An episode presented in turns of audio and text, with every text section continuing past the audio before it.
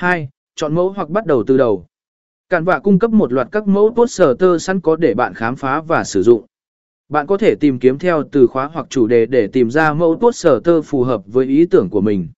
Nếu không muốn sử dụng mẫu sẵn có, bạn cũng có thể bắt đầu từ đầu và tạo một thiết kế hoàn toàn mới.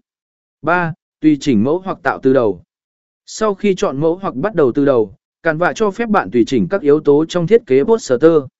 Bạn có thể thay đổi màu sắc, chủ đề, phông chữ và kích thước của văn bản. Canva cũng cung cấp một thư viện hình ảnh đa dạng và các hiệu ứng để bạn sáng tạo và làm cho thiết kế của mình thêm phong cách.